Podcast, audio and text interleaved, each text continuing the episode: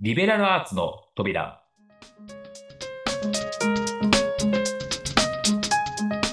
この番組はリベラルアーツって聞いたことあるし、なんか大事そうだけど難しそう、そんな方々に向けて教養とは何なのか、リベラルアーツって何の役に立つのか、そしてどうやって学ぶのか、そんな疑問のちょっとしたヒントになる番組です。さあ、あなたも一緒にリベラルアーツの扉を開けてみましょう。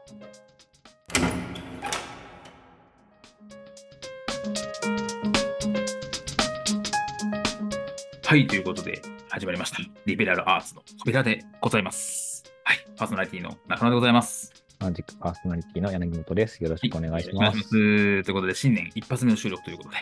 はい、はい、皆様明けましておめでとうございます。おめでとうございます。というところですね。ついに明けましたね。2024年が2023年あっという間でしたね。そうですね。2023年何やってたんだろうってですねいろいろやってるな気もするんだけど、なんかあっという間に終わったな。多分2020年ももっと早くなるんじゃないかってね、感じですけど、ね、個人的に時間が過ぎていく感じがしますなんか年を取ると、ね、時間の進みが早くなるみたいなことを言いますけど、多分我々はどんどん早くなっていくんだろうなっていうね、感じですけれども、はいはい、ということでリベラルアーツの扉も新年やっていきたいというふうに思うんですが、前回からですね、失敗の本質という本をやってまして、前回は第2章のところで、なぜ日本軍が負けたのかみたいなところの範囲分析をしているところを中心に掘り下げてきましたよねというところなんですけど、今回は第3章のところですかねをちょっと中心にやっていきたい。第3章は失敗の教訓、日本軍の失敗の本質と今日的課題というですねところをちょっとやっていこうかなと思ってまして、で、前回ですね第2章のところでもういっぱいになっちゃったので第3章、分けてやっているんですが、第3章も学びが深い。深いです。喋りたいことがある本当にというところなんですけど、どうしましょうかというところがございましてちょっと私が気になったというか、この本めっちゃ参考になるなと思ったのが、はい、つまりこの、戦争というものについて、その軍事組織の環境適応みたいなところが最初に書かれてるんですけど、まさにその変化が激しい、次の展望が予測できない、その時にどういう風な組織だったりとか、個々人でどういう風な学びみたいなところをどうすればいいかってことが書かれてるんですね。はい、まさに先が読めない、変化するっていう、これどっかで聞いたことあるんじゃないか。まさに今ブーカとか言われてますけど、はい、何の頭文字か私よく分かってないですけど、ブーカ言われてます予測できない、なんか変化が早いみたいな意味だと思うんですけど、そうですね、はい、ブーカの言われてますが、まさに今なんじゃないかって言って、これ、はい、っていうふうに思ってですね、あ、これも今私とこれ同じ年なんで、このですね40年前の本なんです。まさにこれ今読むべき本なのかなっていうのをちょっと思っているんですね。そうですね。ちょっと音声番組なので残念ながらちょっと絵を見せれないんですけれども、はいはい、先ほど言われたその軍事組織の環境適応っていうところ、この本の中で書かれているその環境適応のサイクルみたいなものを最初にちょっとお話してから中身に入っていきたいなと思うんですけど、はいはい、まず環境があって、その環境が戦略に対して影響を与えて、でその戦略を実際に実行する、であるいは組織の構造であったり、その中の管理システムみたいなものがあって、アウトプットという形で、その組織のパフォーマンスというのが出てきて、でそれらを、結果として、学習する、組織として学習をして、その学習結果を蓄積して資源としてまた戦略に落とし込んでいくみたいなところが、軍事組織の環境適用という、サイクル、本当はちょっといくつかの矢印が飛んでいるような絵にはなってるんですけども、なってるので、やっぱりその外部の、生み出す、脅威、あるいは、オポチュニティ機会に適合するために組織がどうやってその資源を蓄積展開していくのかっていうところをクリアにするというのが組織としても非常に重要になってくるかなというふうに思いますので、先ほど中野さんがおっしゃったように、環境としてはですね、世の中目まぐるしく変化をしていくっていうことに対していかに組織としてパフォーマンスを上げていくか、いろんな学びを得ていくかっていうところが非常に重要になってくるであろうなというふうに思います。で、この失敗本質の本の中では、日本軍はそれができなかったというところで、なぜそれができなかったのかというのが、今の関係の因数分解で語られたかなというふうに思います。そうですね。今総論的なところ、まさに多分この3章を一言で言うと今おっしゃられたこと一枚の絵にするところがあると思うんですけど、もうここに尽きるかなと、ここを本当詳しく解説っていうのが第3章みたいなところなので、もうここさえ頭に入れておけばもう大丈夫みたいなね、この武勇家の時代きっと大丈夫みたいなところはあるかなというふうに思いますね。そうですね。結構この、絵の中の話をピックアップしてキーワード的にこれは結構今の日本の組織にも当てはまるかなと思ったのが、その帝国陸軍は当時の現状の戦略とか資源とか組織と環境のが不適合であるということが分かっても、自己変革ができなかったというところが非常に大きなポイントで、結構これあるあるだなと思ってはい気になったので、少しここを深掘りしていってもいいかなと。そうですね。結構この変革が必要だよね、そして変革ができなかったよねっていうのが第3章で随時に出てくるな、繰り返しも出てくるっていうところなので、きっと筆者の方もここは多分大事だし、それができなかったから負けたよね、でしかもこれって現代にも通じるっていう、あれはまさに陥りがちな罠というかっていうのがあるなと思っていて、まさにこれも書いてあったんですけど、日本軍は適応しすぎた、もうすごく適応して安定的な組織になってしまったがゆえに変化に適応できなかったみたいなことも書いてあって、なるほどな、ガラパゴスかみたいな、はい、ガラパゴスかって言われたりしますけど、まさにそれって現代的な課題だなっていうところはありますよね。そうですね。今言われたその適応しすぎて失敗したっていうのが、ちょっと軍事的な話になりますけど、戦略の部分でいうと、陸軍と海軍それぞれが陸軍でいうと銃剣突撃で、銃と剣ついてる武器で、戦えばなんとかなるみたいな話とか、海軍だと艦隊で決戦をして、勝てばいいみたいなところが、西南戦争とか日露戦争での教訓っていうところが、そこから先の戦争に生かされなかったっていうところとか、過去の成功体験に固執してしまったっていうのは、まさにこれビジネスでも先ほどおっしゃったようなそのガラパゴス化と日本でも言われてますけど、言える文脈が大きいんじゃないかなというふうに思います。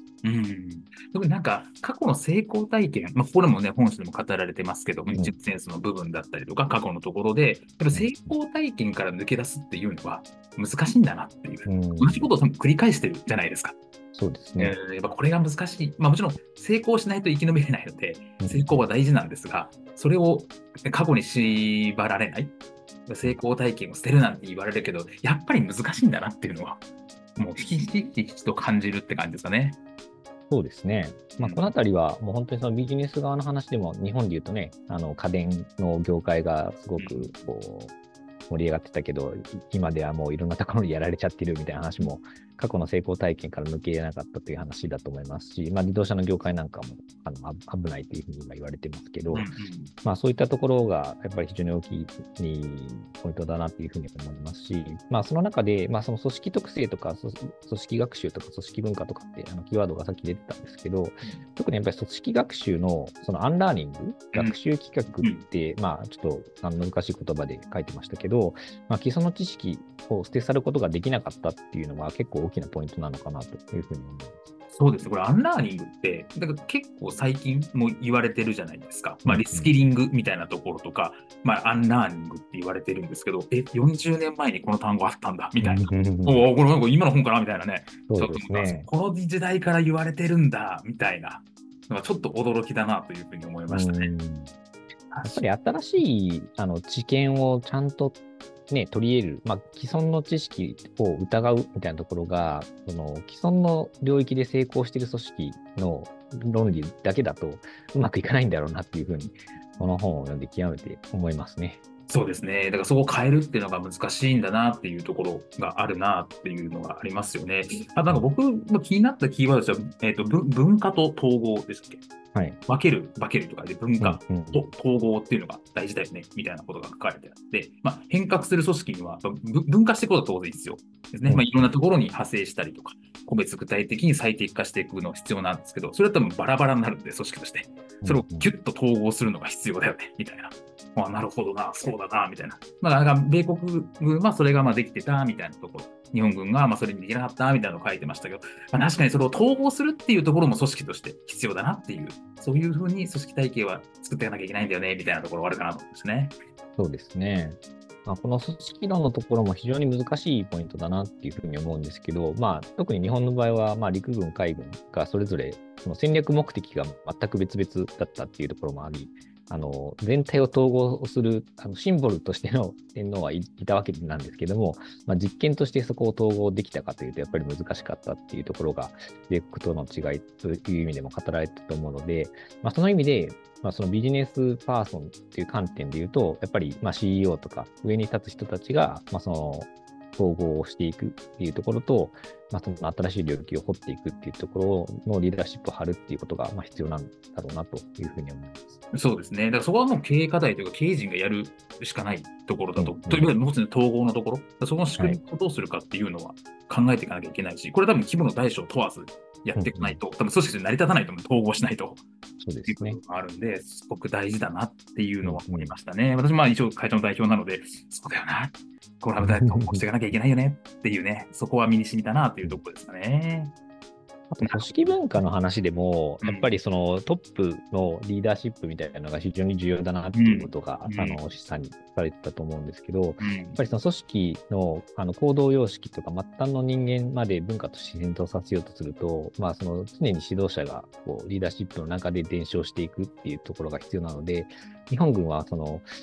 まあ、過去の成功体験としての、まあ、重建突撃とか、まあ、艦隊決戦の方が行動様式に高められちゃっていったんですけど、もう時代はそういう戦い方じゃなくなってたっていうところがあったので、まあ、時代に変化できなかったっていうのがこの本の中で書かれていたので、まあ、そこから逆読みするとその新しいことに対しても、まあ、文化を作っていくっていうのも、まあ、トップの非常に重要な役割なんだろうなというふうに思います。そうですよね。もうこれ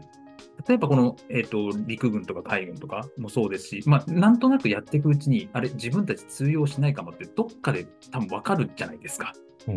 で今のビジネスの文脈でも新しい技術がなってきてあれどっかうちらやばいかもって思うわけじゃないですか。でも変えられないわけですよねっていう、やっぱこれって難しいんですかねっていう、多分もう過去ずっとこれって繰り返されてきたことだし、ビジネスの文脈でもそれこそコダックの例とかがずっとしがみついちゃってっていう例はたくさんあるのに、やっぱりなかなか現場にいるとそれをしかも感じているのに難しいっていうですね、これだから言うはやすし行うはがたしみたいなところで本当に難しいんだろうなっていうのをまざまざと見つけられたなと思いましたね。そうですね。まあ、この日本独特というか日本人特有の話でいうと、まあ、そういう環境に対して、まあ、その空気感が支配して、おかしいんじゃないのとか、本当はこれが現場では生として起きているのに上は何も分かってないみたいな話もやっぱりあると思うので、まあ、そのボトムアップの組織とトップダウンの組織をいかに、まあ、機能させるかっていうところも大事なポイントだとは思うんですけど、そうですね。だから両方必要だし、それはまさに統合する、まあ、文化統合じゃないですけど、そこをどうやるのかっていうのはまさに経営者の力量なのかなっていうところですね。末端から出てくる情報をしっかりと反映させるかどうかみたいなところも結構ポイントに書かれてたと思うんですよね。やっぱり現場の人間って一番ここに近い、変化に近いので、まあ、何か変わってきていることに対しての気づきがあると思うんですけど、まあ、それを受け止められる上位の心持ちだったり、まあ、能力があるのかっていうところはやっぱりかなり大きいかなっていうふうには思いますね。そうですね。特にね、マイナスな情報ほどねしんどいんですよね、報告受けのね、マジかみたいなね、ちょっと聞かなかったことにしとこうかなみたいな、ちょっと置いとくみたいなね、いやこれがね、本当そうだね、本当に経営者の力量というか、器というか、弾力というか、サイドニュースファーストというのは簡単ですが、受ける方も大変ですよね。いや、そうなんですよね、マジでみたいな、どうにかやってよって言いたくなるとかね、やばいあるんですよね。いや、なるほどな、いや、これまずいな。4回じゃ終わんないな、これ。どうしよう、これ。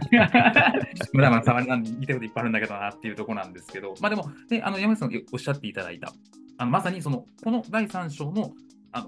総まとめ的なところとか、総論的なところは、先ほど言ったところ、読んでいただければ分かるんですけど、非常に分かりやすいところで言っているし、まさに変革していかなきゃいけないよねっていうところは、もう一貫したメッセージとしてあるので、まあ、そこは本当にまず押さえていかなきゃいけないのかなっていう感じですかね。はい、というところなので、じゃあ今日もこのところで終わりにしたいというふうに思います。今日もありがとうございました。はい、ありがとうございました。